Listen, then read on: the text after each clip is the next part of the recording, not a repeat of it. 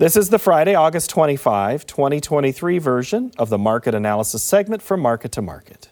It was the heat and the humidity this week that blasted crops over several states, leaving a void of limited moisture to finish off a crop in the field and in the trade. For the week, the nearby wheat contract lost 17 cents, while December corn subtracted a nickel. The soybean complex pressed higher on heat and export purchases with some technical assistance thrown in. The November contract added 35 cents on the week, and the December meal put on $26 per ton. December cotton expanded by $3.69 per hundredweight. Over in the dairy parlor, September Class 3 milk futures strengthened 39 cents. The livestock market was mixed. October cattle improved 235. October feeders gained 328 and the October lean hog contract sold off $2.30. In the currency markets, the US dollar index rose 74 ticks. October crude oil declined 62 cents per barrel. COMEX gold expanded 22.90 per ounce, and the Goldman Sachs commodity index increased almost six points to settle at 583.20.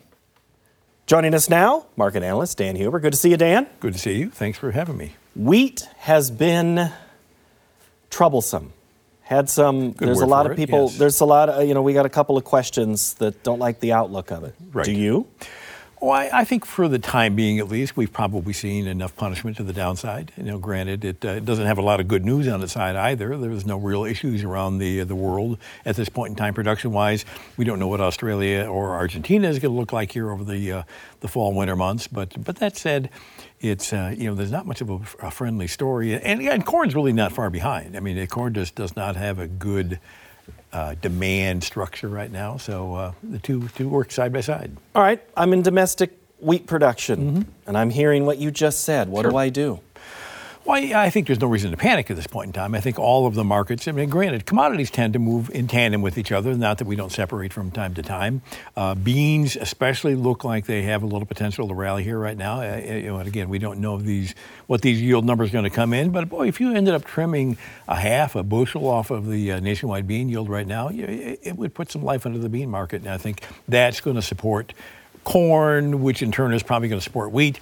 Runaway rallies, certainly not, but at least better opportunities to sell than we have today. So wheat needs friends. Wheat definitely needs friends. Corn this week had a lot of heat, but Correct. there's a concern that maybe this crop was ahead.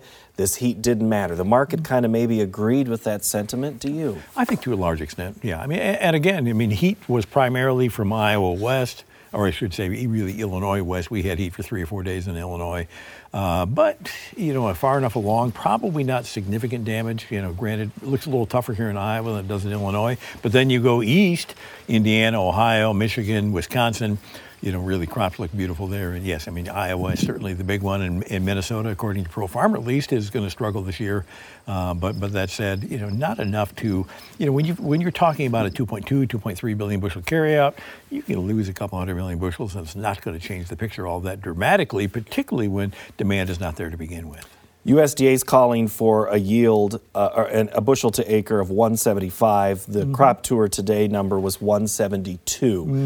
So as you plan ahead, uh, we look at maybe harvest lows that may enter into the picture in late August, September. Do you sure. believe a low is in in corn? I, I believe a temporary low. Yes, I mean I think we have a base. uh, You know, you, you've taken December corn down to this 480 level, when it's really kind of floated around here for the last two to three weeks.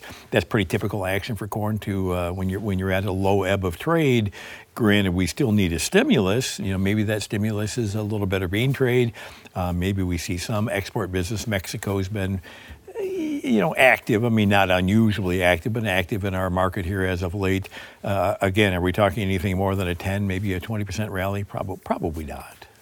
What do you like about beans? You kind of tipped your hand a little bit there. Well, you know, I, I don't know if I want to say I, I necessarily like what's going on in the bean market per se. I, but but that said, I, I think you know there's there is it does a bushel or two in corn doesn't really make a huge change within that supply and demand balance. A bushel in beans makes a huge difference, and I say I think there's just enough concern about what what happened on these last two to three weeks when they really should have been filling pods. Some of the farmers I've talked to in Illinois even say, "Well, you know, the plants look phenomenal. You know, they're they're tall, they're bushy, but they're just not the pods there." So unless we saw some really late fill, you know, you're probably looking at average bean yields even for some of the best best uh, bean bean fields out there. So. Again, Pro Farmer numbers. Uh, they predict 49.7 after mm-hmm. their research this week. USDA still at 50.9. So right. there's your half a bushel oh, sure, difference, sure. a little more than that. Yeah. So if I'm looking at, uh, we're already flipping into next year for that deferred contract, mm-hmm. or if I'm looking ahead to harvest this year, what's a strategy for me right now, given there's still a possibility of a bump? The, uh, you know, I would tend to say that farmers do tend, uh, at least at least in, in my experience, that uh, if we look at respectable uh, prices at harvest time, they'll tend to move beans off the combine more so than corn. Uh, there is more carry in the corn market to begin with, so if it's a question of how do I allocate space for storage, it's probably going to go more sort of the corn and then end with deferred sales. Uh, but but if we put, I think from where we stand, anything higher uh, I think you're going to tend to see beans move off of the combine. And, and I think in, in, both cases, we have to keep in perspective that over the next 30 to 45 days, we're going to have the largest supply we're going to have all year long. So, I mean, there's still going to be ample amount of supply out there right now, which should really temper any kind of a runaway, runaway market. Yeah, I didn't hear anything about a harvest low there settling in for beans. Uh, well, I, we might have seen that already. Okay. Maybe, maybe it was a summer low. Well, let's ask. Uh, we, you, you left out one word, maybe because you knew this question was coming. James in Oklahoma asked us this week. He said, "Hey, how much will a slipping Chinese economy affect grain prices? A billion plus people still have to eat, Dan." Oh, certainly. You know, the uh, you know the Chinese consumer, just as a whole, seems to be uh, spending less. And, and, I think you know when you talk about deflation already in China, you know, how can you have deflation with when we've seen prices escalate for everything from fuel to to housing or whatever the case may be. But I mean, I think you know, and there you have a nation there. Not only are they spending less, demographically, that, that country is truly a mess. I mean, it's an aging, aging population. And, you know, speaking from experience, when you get older, you tend to spend less. You tend to eat a little less. Uh, so it's, you know, your, your priorities shift as long, uh, along that same area. And boy, I mean, that population is aging dramatically. So it's, uh, you know, and again, if you don't have the young people up, the people with, the, you know, truly with the appetite for everything, not just food, but I mean for goods and uh, and clothing and you name it, it, it, it tends to be uh, pretty harmful to the economy. Moving to livestock, live cattle. Very good. Weather related market or packer back in control slowing down the line market? Uh, well, maybe a combination of both, but certainly, you know, the, the hot weather over the last week has, has slowed down gains. Uh, you know, so maybe we're having a little less tonnage potentially over the market here in the next uh, uh, next few weeks. You know, that said, I mean, what a phenomenal year in the cattle market. Uh, but you know, we have just reached that point where I think consumer, particularly as you move into the fall, when we tend to uh, cook outside less, a little less appetite for uh, for some hamburger there, and you know, we look at the price discrepancy between beef against pork, against poultry. You know, you can see this demand really start to wane pretty rapidly in the in the beef market even with the lower numbers. So. Well, and prices, if they do get out of control uh, again, if we have this inflation train that, mm-hmm. that Powell thinks that we're going to have, sure. beef's usually one of those places where it shows up. Oh, sure, sure. I mean, it's, uh, and again, the, uh, I, I, think we've been fortunate in the respect that you know we've as, as, many issues as we've had within the economy and the worries about inflation you know, the, uh, the employment has kind of been the balancing act there. And of course, I mean, that has been a major objective of the Fed is to slow down the growth in, uh, in employment. And if that's the case and you start seeing fewer people hired or people start to lose their positions, you know, you're going to tend to back away from the, uh, the expensive treats at the, uh, the grocery store as well. Uh, talk about an aging population. That's part of that factor, too, oh, certainly. that we haven't had in a while. Let's go to uh, feeders then, uh, because there is a word. Uh, I wrote it down when you were talking about hmm. China. You talk about deflation, there could be the recession, but the word now in feeders is stagnation. Is that what you hear?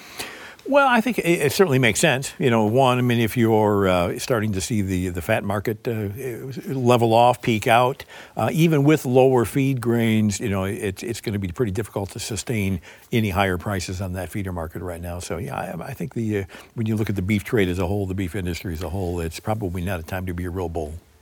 Is it time to cover feed needs with feeders right now? Oh, short term, probably okay. You know, the uh, you, there's probably a, uh, uh, when it comes to you know, corn usage, certainly I would say it's yeah for, for the next 30 days, 45 days would not hurt to uh, to have some coverage on for the upside.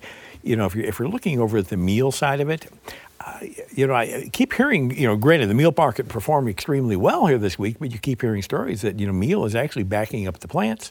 Uh, you know, it's the, the hot weather not, as, not only affects uh, the appetite for the animals, hogs and cattle both, but it also messes around with the uh, the crushes a little bit as well. So it, uh, so yeah, it's you know I guess I wouldn't be overly aggressive on the meal, but same token, uh, you know it doesn't hurt to have the next 30 day coverage out anyway. That didn't seem to be impacting the hog market, or did it? Because we were lower on the week there. Uh, lower on the week, but tried to tried to bounce back kind of late week. But I mean, hogs have enjoyed a pretty substantial rally over the last four to six weeks. So I think we're more in a corrective phase here right now. I, I don't believe the bull market's over, but uh, we needed just to wash a few of those longs out of there for the temp- for the time being. Do you think the bears though are in control? Of hogs? Yeah. I, I don't believe so. Okay. I don't believe so. I think they uh, right now it's more of a corrective phase than it is anything of a of a massive peak and and a collapse of the downside. Final 30 seconds. I have okay. to go back to Whoop. cotton All for right. a minute um, because we, I think today added a sixth consecutive day of gains. Higher. Is that uh, a trend? I, I, think substantial in the respect that it, you know, cotton really didn't react much off of that last supply demand report, and it was really the only commodity that had actual positive news. So I think this is uh, finally coming, kind of coming to fruition. You know, this takes us right up to some very key resistance. If we extend any higher next week, then you're into uh, really a whole new market. So. Hmm. Guess what we're into? The end of the show. Oh, no. Thank Again, you, Dan. Thank you. Good to see you. Dan Hueber, everybody. Thank you. That will do it for our analysis. We're going to put a pin in it here, continue our discussion about these markets. We have questions about basis in our Market Plus segment. You can find both analysis and plus on our website of markettomarket.org. All of the resources I just mentioned, they are free.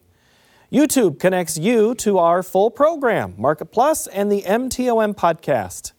When you subscribe and turn on notifications by clicking that little bell, you will know before anyone else our work here is ready for you.